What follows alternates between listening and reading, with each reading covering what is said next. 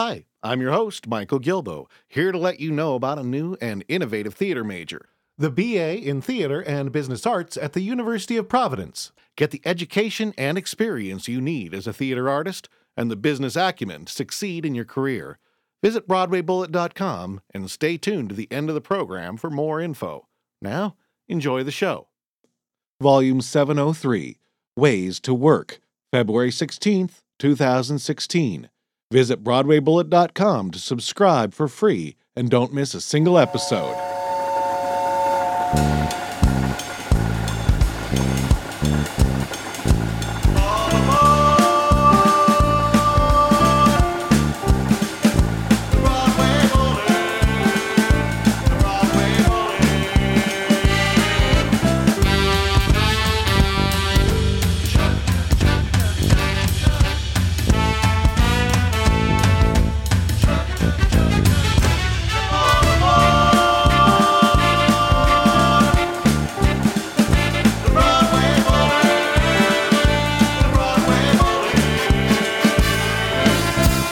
In this episode, Megan McGinnis discusses her long history and path to New York City with the musical Daddy Longlegs.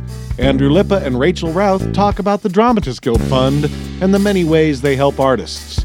Composer lyricist Ryan Scott Oliver shares two tracks from Foxes, a musical in progress, and Danny Ashkenazi discusses his new musical, Speak Easy, running at Theater for the New City February 18th through March 13th. All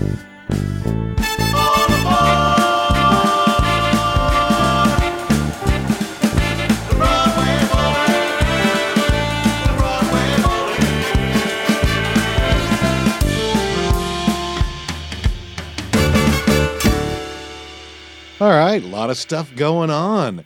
I'm really excited that uh, Broadway World has started to feature our episodes. So uh, tell your friends, spread the word, and uh, help get the word out.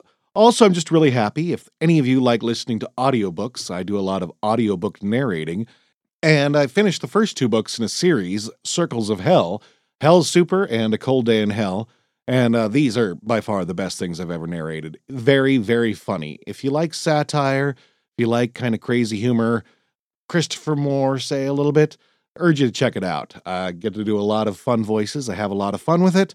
And Mark Cain is a great author. So, again, that's Circles of Hell, Hell's Super, and Cold Day in Hell. Hope you check that out. Special thanks to our location sponsor. Thanks to the Dramatists Guild Fund for welcoming us to their space for today's podcast. Providing the music hall at DGF for writers to use for free is one of the many ways the Dramatists Guild Fund supports writers. I encourage you to find out more about DGF by visiting their website at www.dgffund.org or connecting with them on Twitter at DGFund. A location sponsorship also goes out to the longest running play in America, Shear Madness now finally in New York City at the New World Stages. Go check out this funny show that'll leave you laughing and guessing the entire way through. And no, that's not what they told me to say. I saw the show. Well, we've got three great interviews for you and a couple great songs, so let's get the podcast going.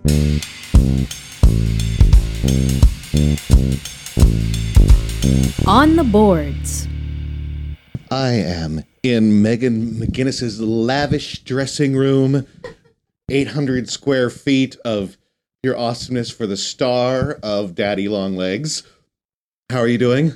I think you mean 50 square feet of cotton candy colored walls and some family photos. Don't destroy the illusion for those people studying theater. Uh. yes, so sorry. I do have my own humidifier though. Well, I have to say, I think I'm at a misfortune. I it was unfortunate that I got to see Daddy Longlegs last night because I don't think I can keep any sense of unbias in the performance you gave. That was absolutely flawless from beginning to end. Thank you. Thank you so much.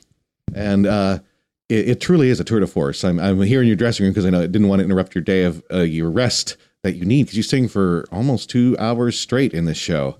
Yeah, uh, I think I sing 20 songs, um, something like that, 17, 20. Um, yes, thank you so much for coming here. Uh, I actually just moved on Tuesday uh, further uptown, so I'm getting used to what the commute is like. And if I'd come down earlier, I wouldn't have time to go back home. So thank you for coming here. So you've been with Daddy Longlegs for a while in its development process and at different performances, haven't you? Uh, yes, my first production of Daddy Longlegs was in September of 2009 at the Rubicon Theater in Ventura. Uh, that was the first production that Daddy Longlegs had. Um, so I played Jerusha there, and then um, at 13 other regional theaters, including production in Winnipeg, Canada, and in London. And you still keep your performance crystal fresh. Uh, how do how do you do that for uh, so for so long over so much time? Uh, I I think it's mostly that the journey is so great that once I start, it's really kind of just there in front of me. I don't really think about keeping it fresh. It just seems kind of easy to do. I mean, the show's not easy, but um, Jerusha is so alive, so lively, so imaginative. I think that also allows it to be so fresh because she's so fresh. um, also, the fact that I deliver most of the show straight to the audience, and so their energy changes my performance every night too. I mean, the, the show is written so well. I mean, I truly found found myself several times laughing at the same time I was tearing up. It was the, the, such emotional moments that were simultaneously hysterical and heartbreaking. Yeah, yeah. The last scene is a really good example of that. I won't. I was early on, even in the first act, there were moments just of your just honestly, they were just funny and sad and with your character's journey. Yeah, I mean, I think that uh, Jerusha's so so real, going through situations that are simultaneously hilarious and seemingly catastrophic. You know, as we all feel when we have a terrible day and we just want to cry, but in the end, it actually is pretty funny. So, uh, last week, you did Ken Davenport kind of organized a first of its kind for an off Broadway show, and you did a live uh, internet broadcast of the show for the first time. Was that nerve wracking at all? Yes, it was incredibly nerve wracking. Um, we haven't released the numbers yet, so I'm not going to say anything, but I'm really glad I didn't know how many people were watching. Um, but just having the cameras there, really, honestly, the lead up was more nerve wracking than the actual performance. Uh, I just remember thinking about it at least a good five shows beforehand. Wow, okay, there's going to be more than there are going to be more than 130 people watching the show. There are going to be thousands of people, and people keep interviewing me about it and asking me how scared I'm going to be, and so now I'm really scared. But then the day of, um, we did a run through in the afternoon for the director and the cameras, just so they could get a handle on what was going on. Um, and we did it full out just in case anything went wrong technically that evening. But Ken said there's no way we're using it because we really we want to do this live. Um, and that that run through was actually more nerve wracking because I was thinking so much about that evening. Then once we started the show that night, I didn't think about it. I mean, maybe occasionally I did think about it in the most exciting way because, as I was saying, Drew should deliver so much of the show to the audience. I was thinking, oh, this is getting across to so many more people. And that made me really happy. Yeah, I mean, I I, I really uh, have you. I know the ro- show was originally s- scheduled to go into January. Is that still the case, or do you know if it has it been extended yet? No, we were um, open ended, so we have no closing date set. Well, I, I really hope people come on in because it's uh, it's a real. There's very few times I really champion, and I've already been telling everybody, you know, at the Dramatists Guild Fund today that they gotta go check out this show because it's a small, intimate little show. But I tell you, it packs an emotional wallop bigger than most Broadway productions. I mean, I, that's why I've stuck with it for so long. Is I think it's such an incredible piece that it only has two people, and yet it tells such a wonderful journey. And I think it's been really effective uh, across the country. And we've played different sizes of houses. Um, the Rubicon was, I guess, maybe a hundred, around the same size as the Davenport. Up to we played La Mirada, which was I think twelve hundred seats. So it really does work in any space. Um, all it needs is people to watch it. So I'm pretty sure that uh, the New York run and, and the reviews and everything is going to guarantee this kind of a cult following. And there are going to be theaters now putting this on for 20, 30 more years. What advice do you have to future actresses taking on this role? Hmm, wow, I have not had that question. Hmm. Oh, well, I first of all really hope that uh, it will be done for the next 20 or 30 years. I mean, I can't imagine it wouldn't. It's such a wonderful show and it's so easy to do three pieces in the orchestra, two people on stage, one set, costume changes on stage. I can't imagine it's not going to be insanely successful. But what would I say to future Jerushas? Gosh, I don't know. I mean, it'll be interesting too. I hope that the show runs here long enough that I'll be able to pass it on to somebody and it'll keep going like the Fantasticks. I think that would be extraordinary. Um, I would say that, you know, it's Jerusha has changed so much for me over the last six years. I found her more difficult to play when I was away from home. Um, I found it to be um, sort of all consuming, all encompassing. I felt like my whole day was devoted to preparing for the show because it was so hard. Um, but I don't know if it's just the time I've spent with the show or the fact that I'm home now. I don't feel like that is as much the case. And I would want to suggest to future actors that they don't let the show take over their life because it's really nice to have a, a full life that's not just about Jerusha. Um, uh, my other piece of advice, though, would be to sort of the opposite of what I just said to let her take over your life in her attitude because there is something about her that is so special. Every night, whatever I've gone through during the day, I swear she helps me. She's like my guru. Uh, the lessons she teaches me every night. I mean, I guess it's uh, actually sort of bad that I haven't learned them yet after these six years, but I'm only human. Um, so she's there to keep reminding me every night uh, what my goal should be. So, one thing that didn't kind of really strike me till the show was over was I, for all you sing, for every do, and it's very clear voice and pure the whole way through, I have a pretty good ear. I didn't once hear one like slightly off note, one moment of hesitancy, one thing clipped, and for two hours straight. And technically, how do you how do you prepare for such a demanding vocal performance?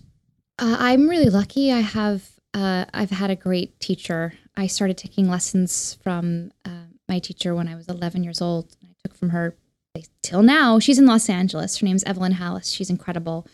Um, whenever I go home to LA, I still go see her, and she's she taught me how to do this. She taught me how to sing for two hours and sing healthily, and I don't I don't think about it much, which is the really great thing. I feel very lucky. Um, and I feel like she sort of taught me what I was doing before I knew what I was doing.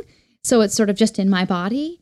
Um, you know, there are other things I do, like drinking almost a gallon of water a day um, and not talking too much, getting lots of sleep. I mean, at least nine hours If you are a regular really listener, ridiculous. or Um, if you have just discovered Broadway and Bullet, I have you know, just just set up a myself. Patreon The page. humidifier and the vocal steamer and all the stuff that if I'm feeling each tired, podcast sort of helps me through. I'm not going to make anything from and then there are little things during the show. All donations um, will go to expenses in producing you know which the program songs sort of and providing flexible part-time jobs to theater them. students for helping Um, with the you know, it's not follow-up, and more. it's not an alphabet by any means. It's not Bullet to hard contribute.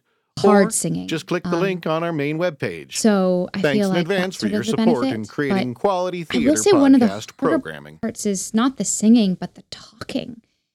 The singing, I can use my technique, but the talking, I don't really think about it. I mean, you're supposed to speak in a healthy manner, but I don't think about it when I'm talking.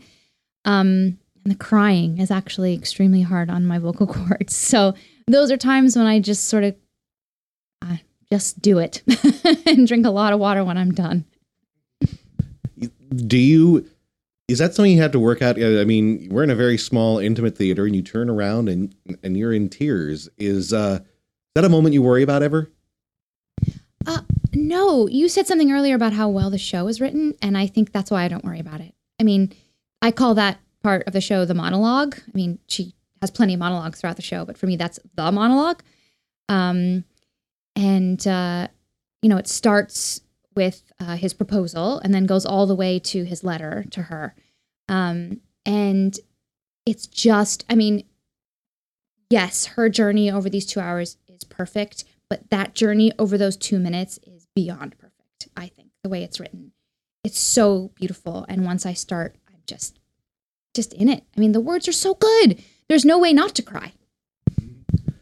The direction you're acting both you and your partner um, will and uh, john Caird's direction is so flawless and seamless it's it's really truly hard to see where one begins and one ends there there are some things i'm thinking that could be an acting choice or it's also a really strong directing choice what was the play and the give and take of, of putting the show together with john Caird? Uh, John is incredibly collaborative. I mean, the fact that you don't know whose choice is what is exactly his style.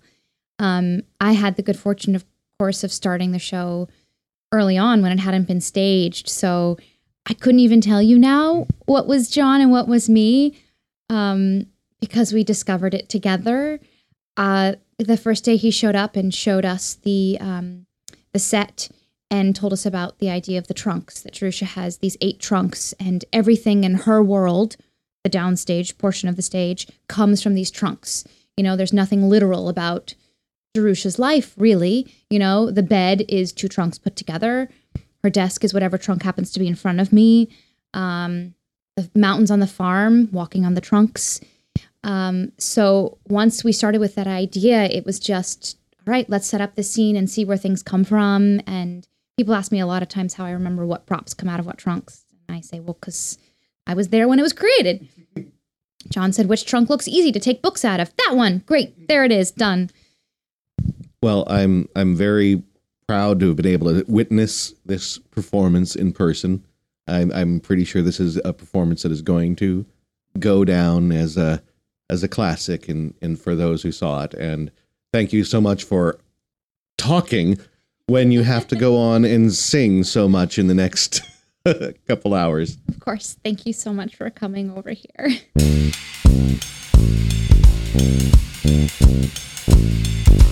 Listening Room. Ryan Scott Oliver is currently working on a new musical, We Foxes, a commission by Broadway Across America, and he's sharing a couple of tracks that we're going to play in this episode for you.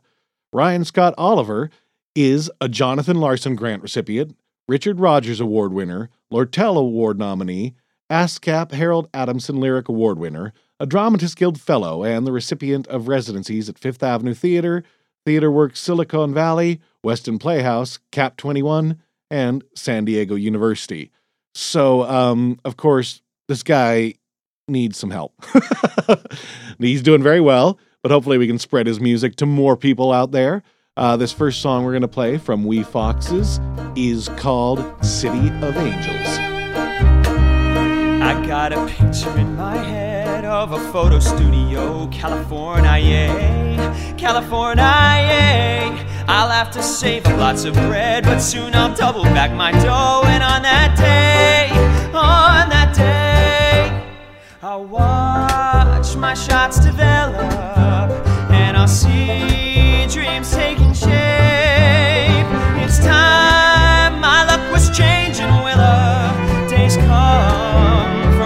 escape to the city of angels?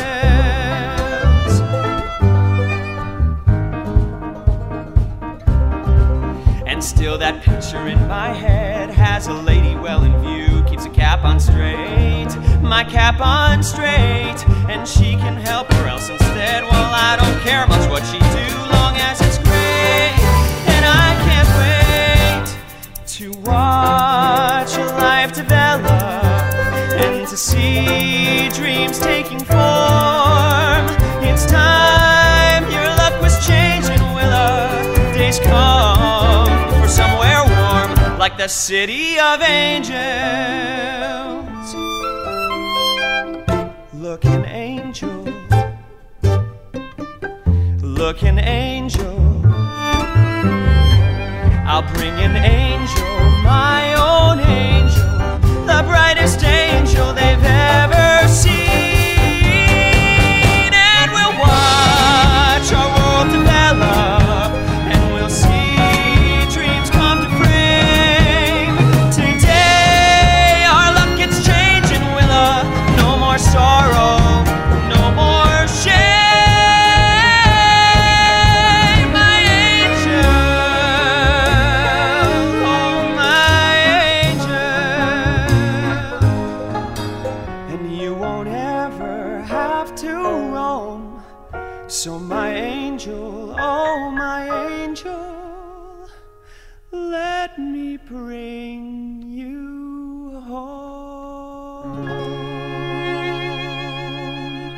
We're going to bring another song from We Foxes from Ryan Scott Oliver a little later in the program. But right now, we got another great interview.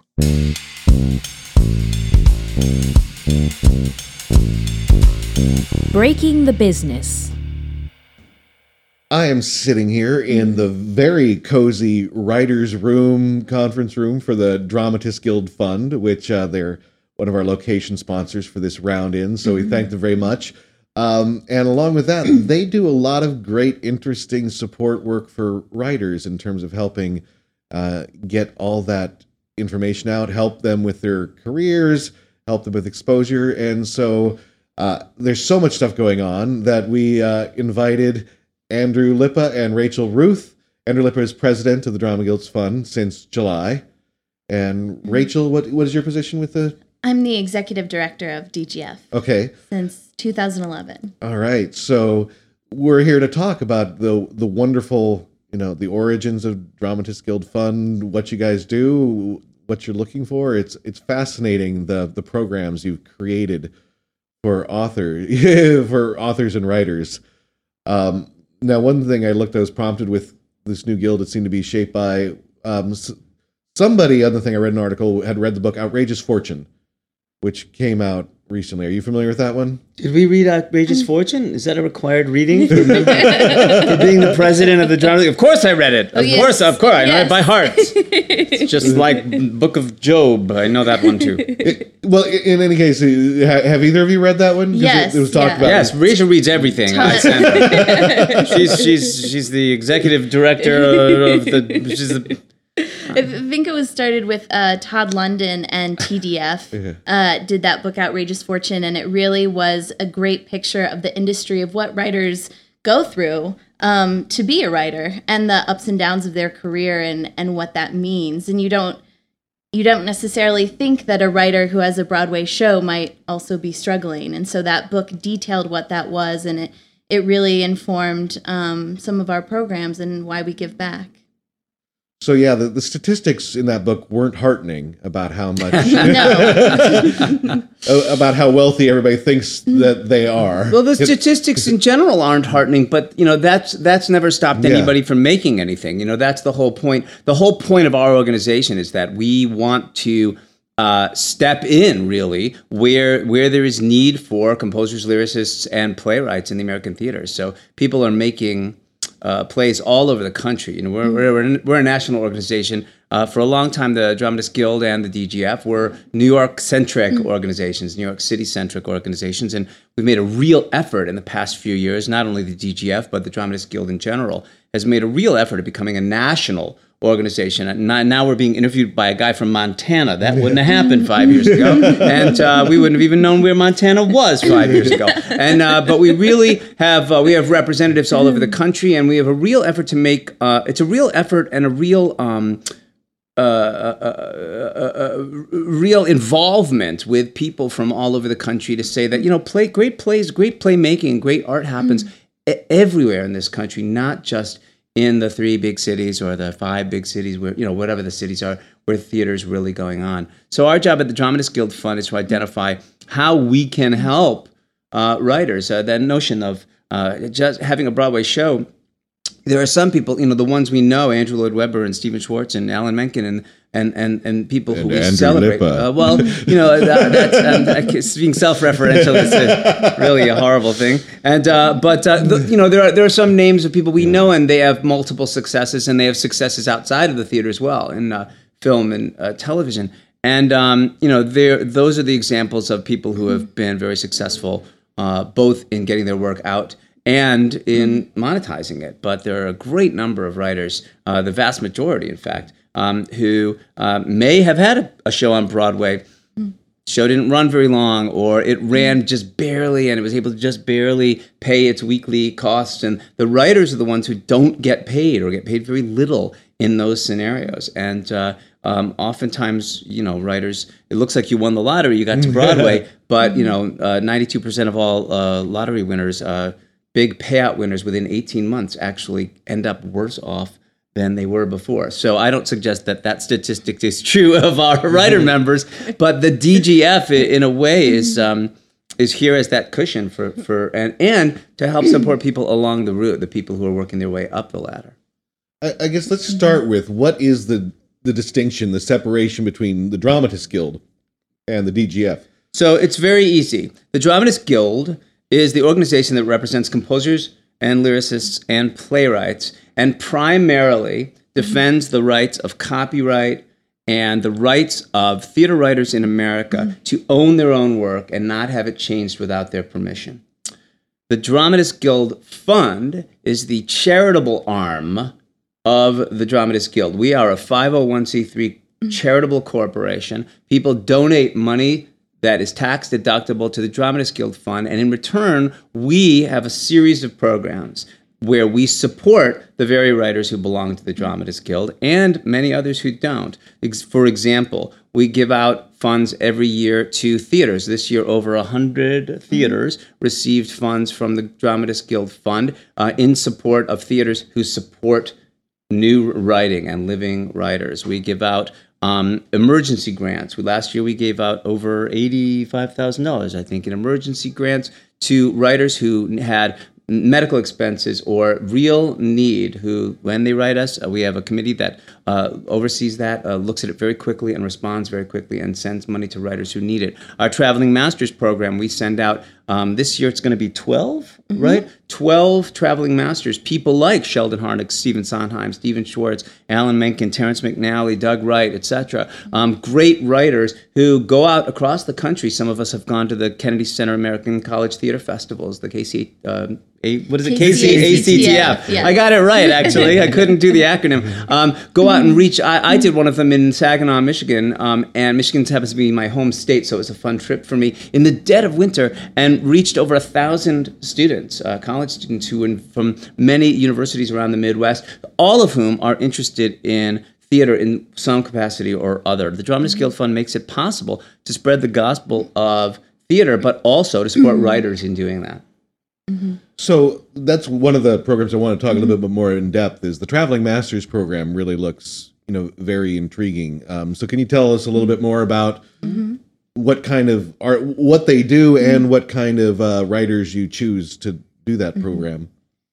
So the reason that this this came up is because we realized that there's so much great talent in New York, writers that are working with us and wanting to spread that across the country, so that um, a small town like in Indiana or in Montana can can hear from Andrew Lippa or Stephen Schwartz about what it is to create create a show, and all of the people that when we go out on these um, on these events, the people in the audience, you know, they've they've they know these shows, they love these shows, they listen to them every night, um, and to get to hear from the creator how they went about creating it is pretty special. Andrew has actually one of my favorite quotes. The first time I met Andrew um, was when he was doing a traveling master in Chicago, um, and he was talking to a high school there and he has this great line that he probably remembers about about judging yourself and getting out of your own way. He's shaking his head. I don't Yeah, you don't remember. remember. I don't remember. I'm, I'm a savant. It comes and goes. I, I uh, You- terrible. you said something like, um, "When I when I learned to stop judging myself is when I really became creative." And the kids in that room, That sounds like the me. the 16, 17 year olds in that room who all they do all day is judge themselves. Yeah, so my, I, I remember that now that you mention it. And uh, I also, one of my favorite quotes came from Jeanine Tesori, and I, I don't know if she made it up or if she um, uh, took it from somebody else, which is you have to see it to be it. And uh, she ref- is referring, when she uses it, uh, well, when I saw her use it, she was using it in reference to a woman composer. Uh, and, you know, that's part of our mission at the Dramatist Guild Fund, as well as the Guild at large, is to reach out to underserved populations and um, to look at how many women uh, composers are there on Broadway? How many members in our organization are women composers? And uh, to try and go out into the world and uh, take take some of our female composer members and take them out into the world through the Traveling Masters program and show girls and boys out there that hey, hello, women write music too. Um, it's you know it's no different than in the symphonic world. How how many female conductors lead a major American orchestra? you know, name one. I know I can name one. Marin Alsop in Baltimore, and and and why is that the case? And what what is what is going on in our culture that still prohibits women, uh, people of color, from being on podiums of major orchestras, and frankly, Americans? Uh, there's so many foreign-born com- conductors on the podiums. That's not our mission, but we are related to these kinds of artistic, cultural um, issues because we also have the issue of diversity uh, being on right in front of us and and wanting to reach out to the population at large as it is, not as we thought it was or as it used to be or as some people would prefer it be. But we want to reach everybody. and so um, that is one of the great things about the Traveling Masters is that when Lynn Nottage goes, um, and speaks to a group of students, they see a woman playwright, they see an African American woman playwright who won the Pulitzer Prize, um, and and it and it is a um, and no, there's nothing you don't need to talk about th- th- those things. You just need to talk about the fact that she's a playwright and that she Yeah. does her work. And when there's a 15 year old in the audience who who didn't think that until that day um, that they could they too could be a playwright, they too could write about their own experience. It's incredible, and I hope. What I hope is that I live a long time. I'm going to be 51 next week, so I hope I live 30 more years at least, um, because I I hope I get the opportunity to hear from some of these people we've gone to see through this process, and people do bit by bit. You get the letters. Uh, Rachel shares letters with me every once in a while. Pe- children and or young adults and or people who have now come to New York and started their careers and said, "Hey, 15 years ago, I was at a blah blah blah that you spoke at, and you won't remember me. I was just in the audience, but." And uh, we want to we want to build that notion. So we're trying to send out as many. This year it's 12. We hope next year it'll be 15. We hope the year after it can be 20. All of that has to do with our capacity to raise funds and and to raise awareness, um, so that we can uh, you know make writing for the theater something that's in the part of the cultural uh, conversation. So, so along with that, I'm wondering, you know, as we talk about building up diversity and and the, and I'm guessing that the Dramatist Dramatist Guild Fund ex- deals with some of these issues, but I'll call it is some of the problem with our diversity what I'll call the opportunity cost of being a playwright. I mean, mm-hmm. like so we're in, until unless a play is a humongous hit, it's not necessarily a lot of play. And when I say opportunity cost, you, you might be mm-hmm. paid very little, but then in addition to that, you need to clear up your time to go into a workshop and rewriting. Um, if you mm-hmm. don't live in the same city that is choosing to do your works, a lot of time they want you to come and be on site, and it's not always um, that type of job. You know, the pay's enough to justify mm-hmm. just the trip or quitting a, one's job to leave. Mm-hmm. I mean, how does opportunity cost play into, you know, what our mm-hmm. diversity problem is? I mean, I've known a few suc semi-successful like playwrights, composers, and a lot of the ones I've met, quite frankly, seem to come from a more privileged background, whose parents support that, whose they can choose to earn a little less. Uh, yeah, I'm you know I'm not a social scientist, Yeah. so I can't I can't speak to that. No, I'm, I don't mean Yeah, that. I don't mean yeah. to, to defer the question. I think it's a really important question, and it's a question about literacy and the notion of erudition and or culture and or inherited culture and it is about seeing the thing like for example again let, let's let's use african americans as an example they you know an african american kid who goes to see death of a salesman they'll go they'll go see it. They're educated. They they can read. They understand what it's about. They will do the the the the uh, necessary research if they're studying it in school. And at the same time death of a salesman traditionally is about a white family.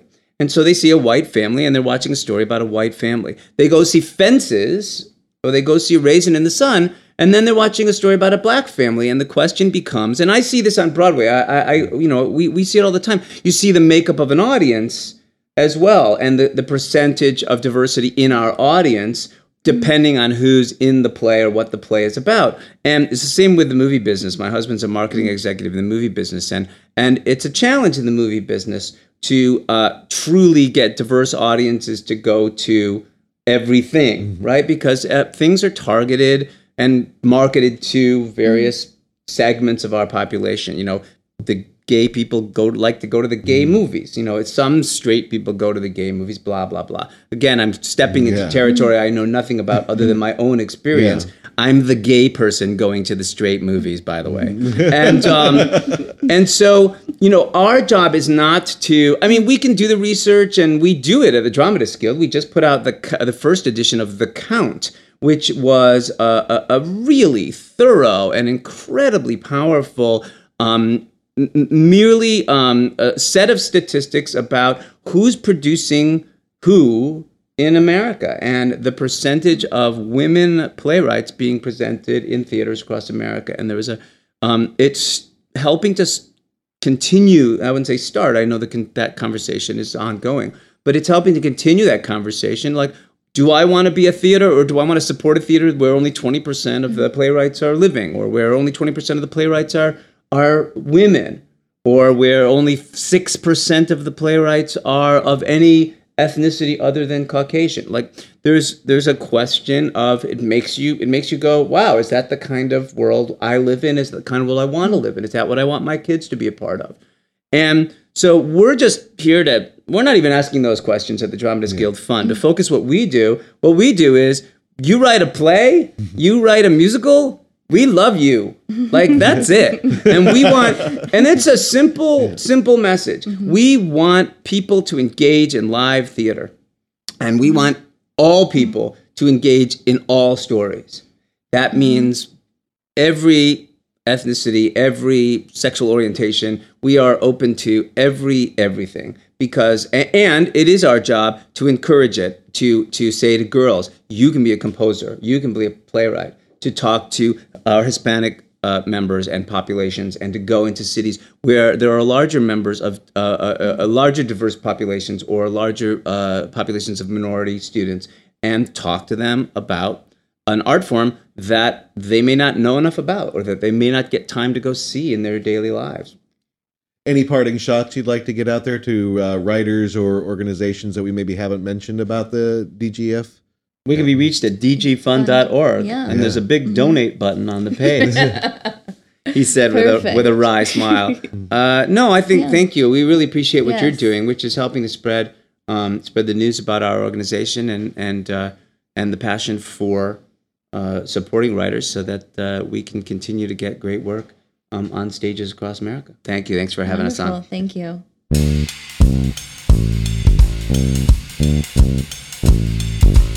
On the boards.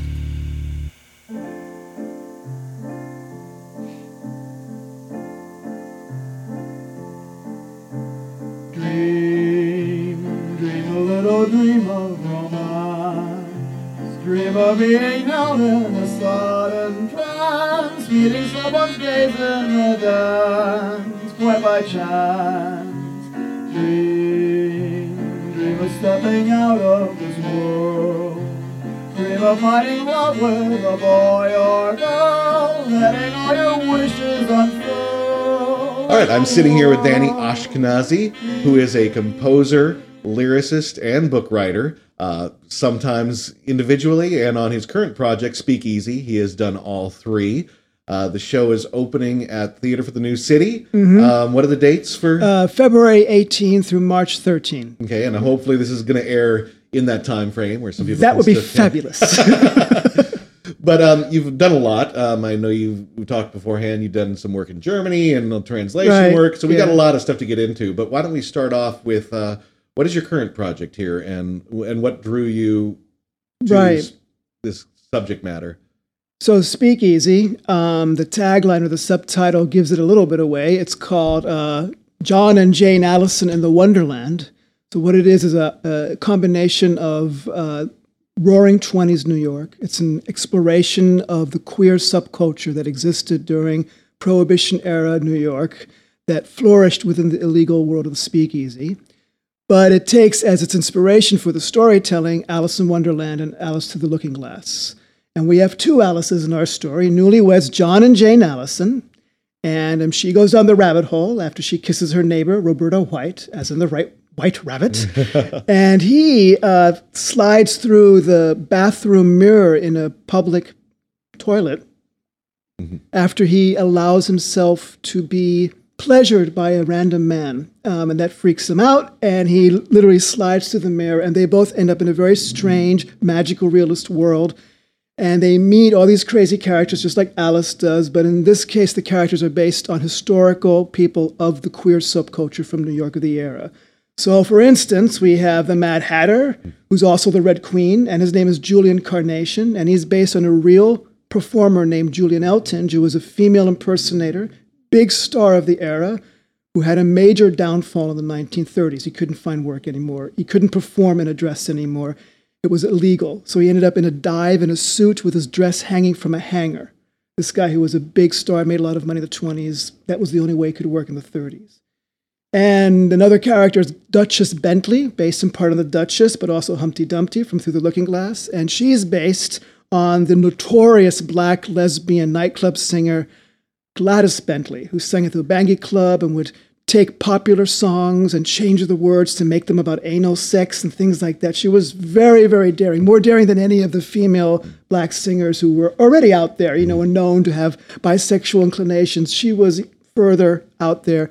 She staged mock weddings with blonde socialites in Atlantic City, things like that. Well, by the time the 30s rolled in, she couldn't find work anymore either. And by the time the 40s rolled in, she put an article in Ebony magazine saying, I am a woman again, that I took hormone treatments and I'm not a lesbian anymore. And she was marrying a man and posted pictures of her doing the dishes and things like that, all in a desperate attempt to get work again. So both these very out there queer performers, or uh, these it seemed like they were queer performers. Julian Elton, we actually don't know what his sexual orientation was. He just seemed incredibly conflicted about it.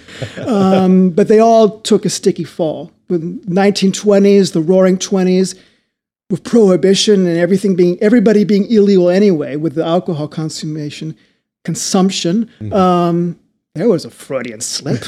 um, anyway, uh, a lot of speakeasy dives actually catered to queer sensibilities for drag queens or for interracial um, same-sex relations. That it, there was a flourishing subculture in New York, and when prohibition ended and the state liquor authority established liquor licenses, one of the rules was you were not allowed to even allow a homosexual on the premises. So you would lose your liquor license if you had anything that was homosexual on the premises. So all that queer subculture was pushed away and pushed even further underground. There was no place for them to go.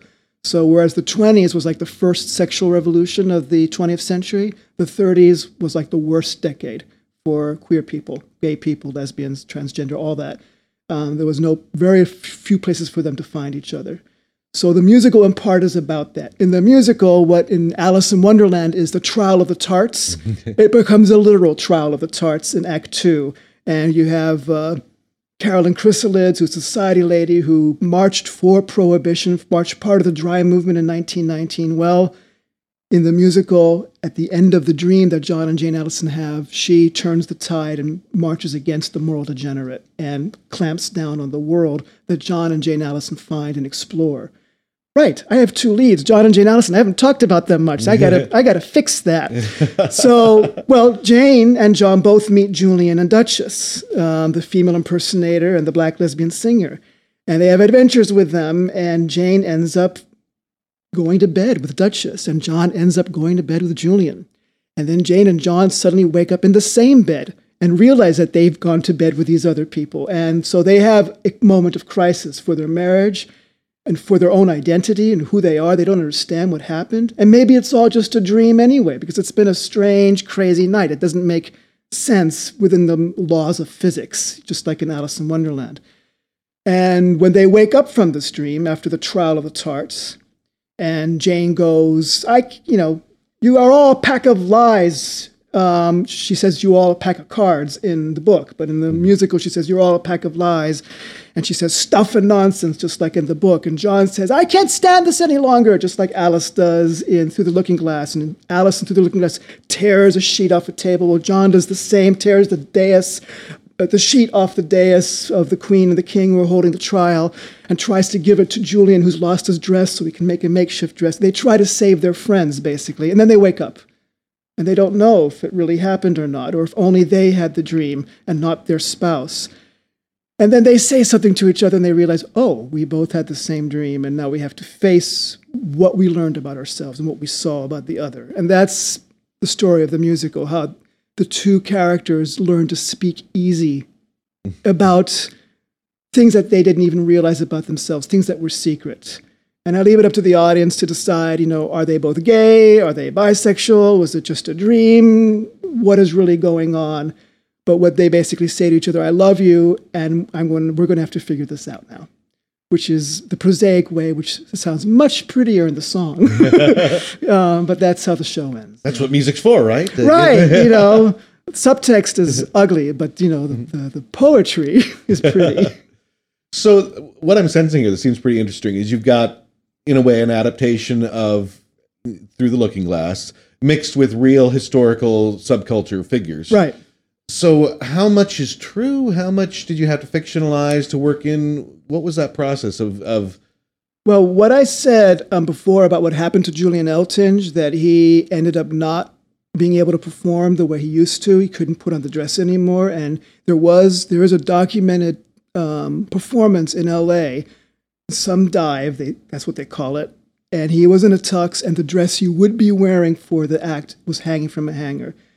That did happen to him. May may have only happened once, but it did happen to him, and he did end up. Um, dying under strange circumstances, uh, whether it was alcohol, you know, he probably was an alcoholic. It was maybe brain aneurysm. It, it was sticky, basically. He, he did really well in the 20s. He didn't do well in the 30s. That is historical. He, he performed Broadway. He performed the West End. He was on cruise ships. He was in movies too, um, co-starring with, I think, Buster Keaton or Charlie Chaplin, one of those two, in, in a short, in a short comedy comedy short in the 1920s. So that's documented.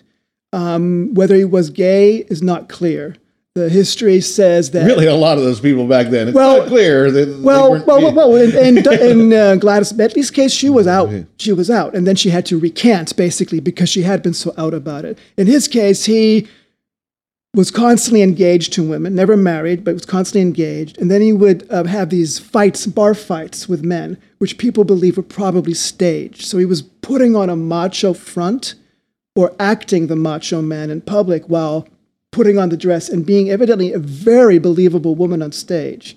There was, um, I read in one book where a uh, transvestite or a crossdresser was arrested on the streets of New York.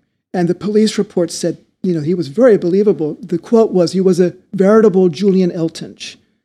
So some cop on the street knew enough about Julian Eltinge to compare someone he was arresting for cross-dressing, admiringly saying that guy was really believable as a woman. He was a veritable Julian Eltinge. So that's historical.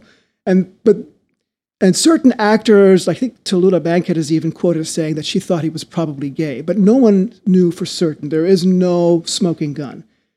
Gladys Bentley, she was out about it, and um, and she staged those mock weddings with you know blonde ladies and stuff like that. I mean, she was really pushing the envelope.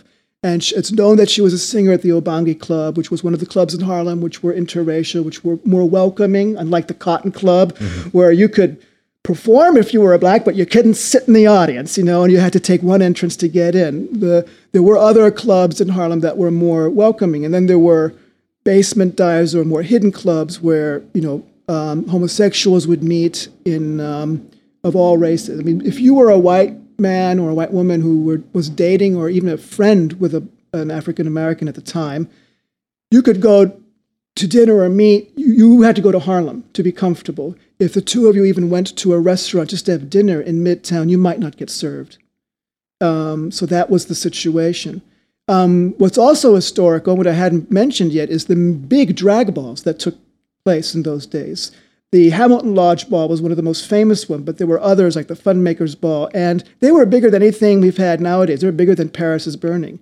Um, they say that in one of them, up to 2,000 men and women, mostly men, would be dressed up, uh, men as women, women as men, in a costume parade and vying for prizes, while several thousand more people were in the balconies watching. Like upper crust Manhattan Park Avenue crowd went to these balls to watch every the drag queens. Basically, you know, they didn't use that term necessarily for themselves. And there's, you know, in, in the book that I gave you, I've got all the photos from newspaper clippings of the era. And what is remarkable is not just how, you know, gay it was in every sense of the word, but also how interracially mixed it was. and there are also a lot of those photos are already on my website, dannyashkenazi.com, notes from a composer. A man, two guys dressed to the nines, looking like 1930s movie stars, and one of them is black, one of them is white, cheek to cheek, smiling for the photographer.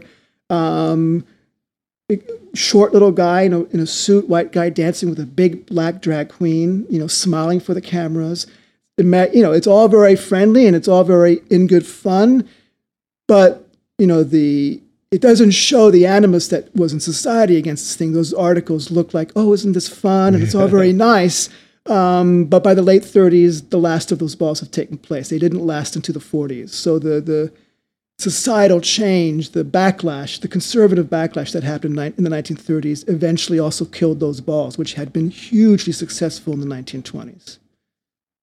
Well, thank you so much. We're about out of time here, Danny Ashkenazi. Yeah. Nazi. And um, best of luck with your this show, with the rest of your composing career. And thank you so much for being so open and honest sharing with us. All right. Thank you for having me. I really do appreciate it. Harlem, it's so becoming. Let's all go slumming in the wild of town. Oh, oh, oh, Harlem, it's a wow as the cats meow. Take me up, then ease me down. Ah, the Harlem nightclubs reign supreme.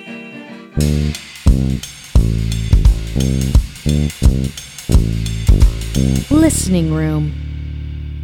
All right, I promised you another song from composer lyricist Ryan Scott Oliver. This is also from his musical and development, We Foxes, and this song is called Map of Scars. These days I've waited for salvation, but them angels don't come,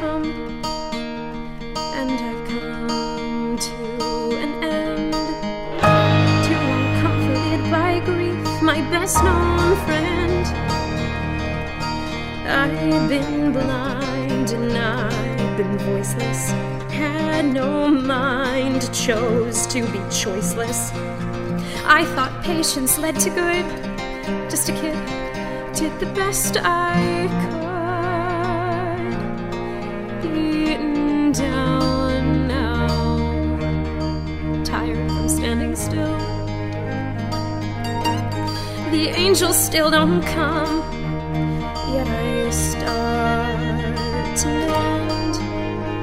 Here again with good old grief at River's Bend laid too long with no desire, burned to kindle others' fire. Ain't never asked for much, my first mistake. In life, you keep just half your take. Got nothing now but a back to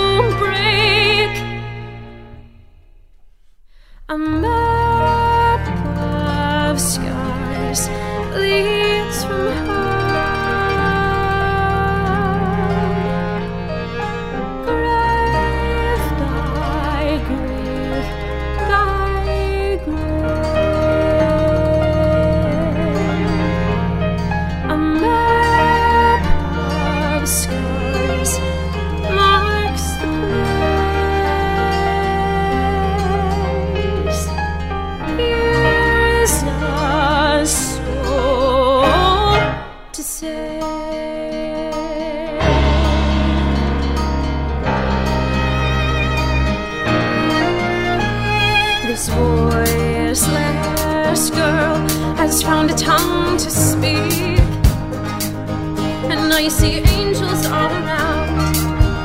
Buried loves I will keep. From my arms, take my illusions and fling 'em deep.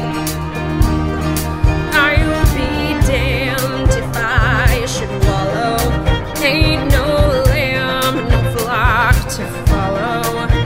Blood now boils in my veins and melts the ice. Still I shiver from I'm deliverance, I am sacrifice.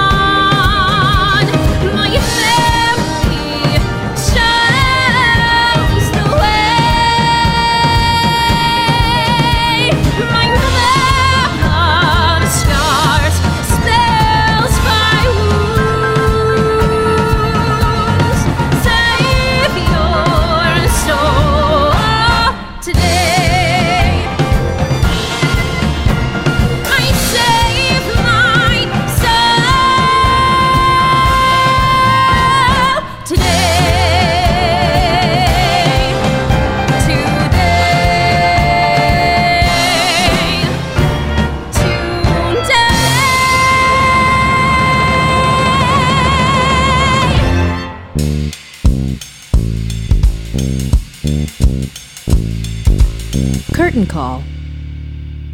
Well, that wraps up another great episode of Broadway Bullet.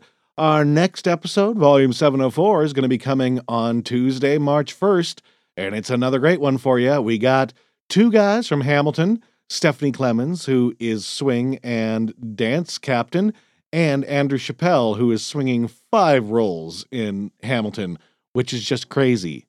How crazy? Make sure you tune into the next episode to find out. We also have really hot up and coming playwright James Tyler and Jonathan Rockefeller, who is doing an stage adaptation of The Very Hungry Caterpillar. And he talks about the show and uh, what went into getting rights for that, and what he learned being Baz Luhrmann's protege out of Australia. Yeah, so you don't want to miss that. So subscribe, tell your friends who love theater, tell your fellow students who love theater, tell your teachers who love theater. If you're a teacher, tell your students about it. The best advertising we can get is you guys spreading the word about all the various things that are on this program. So, saying farewell for now, I am Michael Gilboe, your host and producer for the program. Also, like to thank our associate producer for this season, Ronnie Jones, who I hear has already made the jump and moved to NYC. All right, look out for her. She's a great gal. And I'd like to give a special thanks again to this season's location sponsors. Yep, the DG Fund that you heard all about. They're a great help. Their space is awesome. And also, again, special thanks to Shear Madness, the comedy in NYC. Uh, we use their rehearsal space for some of the things too. So, thank you guys. Support our sponsors. Tell your friends. And uh, make sure you tune in for the next episode. Thanks.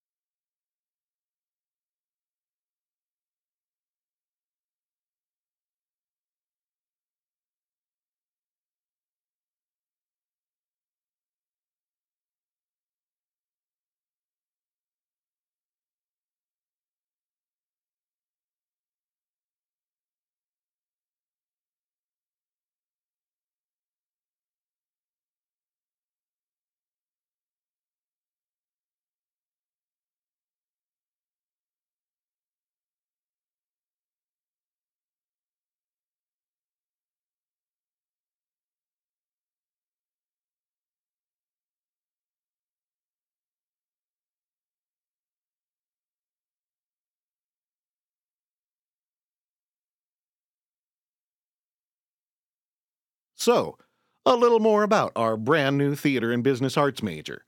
I know what most theater programs are like, and I've talked to thousands of artists. All of this told me that a new style of theater major was needed. Theater majors can get a pretty good arts education just about anywhere, but most programs do very little to prepare actors, directors, playwrights, technicians, producers, etc., to manage their careers. When you go into the arts, you are your own business, and you need to manage that to strategically plan for your career to grow. If you've listened to many of these interviews, you know you need to be self starters to create your own opportunities. I'm going to make sure you are ready for that world. You'll get a ton of opportunities as an undergraduate. Actors will act, even as freshmen. Designers will design shows right away. Playwrights will see their shows mounted. Directors will direct. Producers will handle shows from inception to execution. Outstanding guest artists will conduct workshops, and outstanding students will even work on this podcast and travel to New York with me for interview weeks. And if that isn't enough, we've got an amazing program that will pay all or part of your student loan payments, even private loans if you are earning less than $40,000 six months after graduation. That is an invaluable option that lets you pursue your passion in theater with less financial pressure. If interested, and I hope you are, go to BroadwayBullet.com. I'd love to help you launch your career.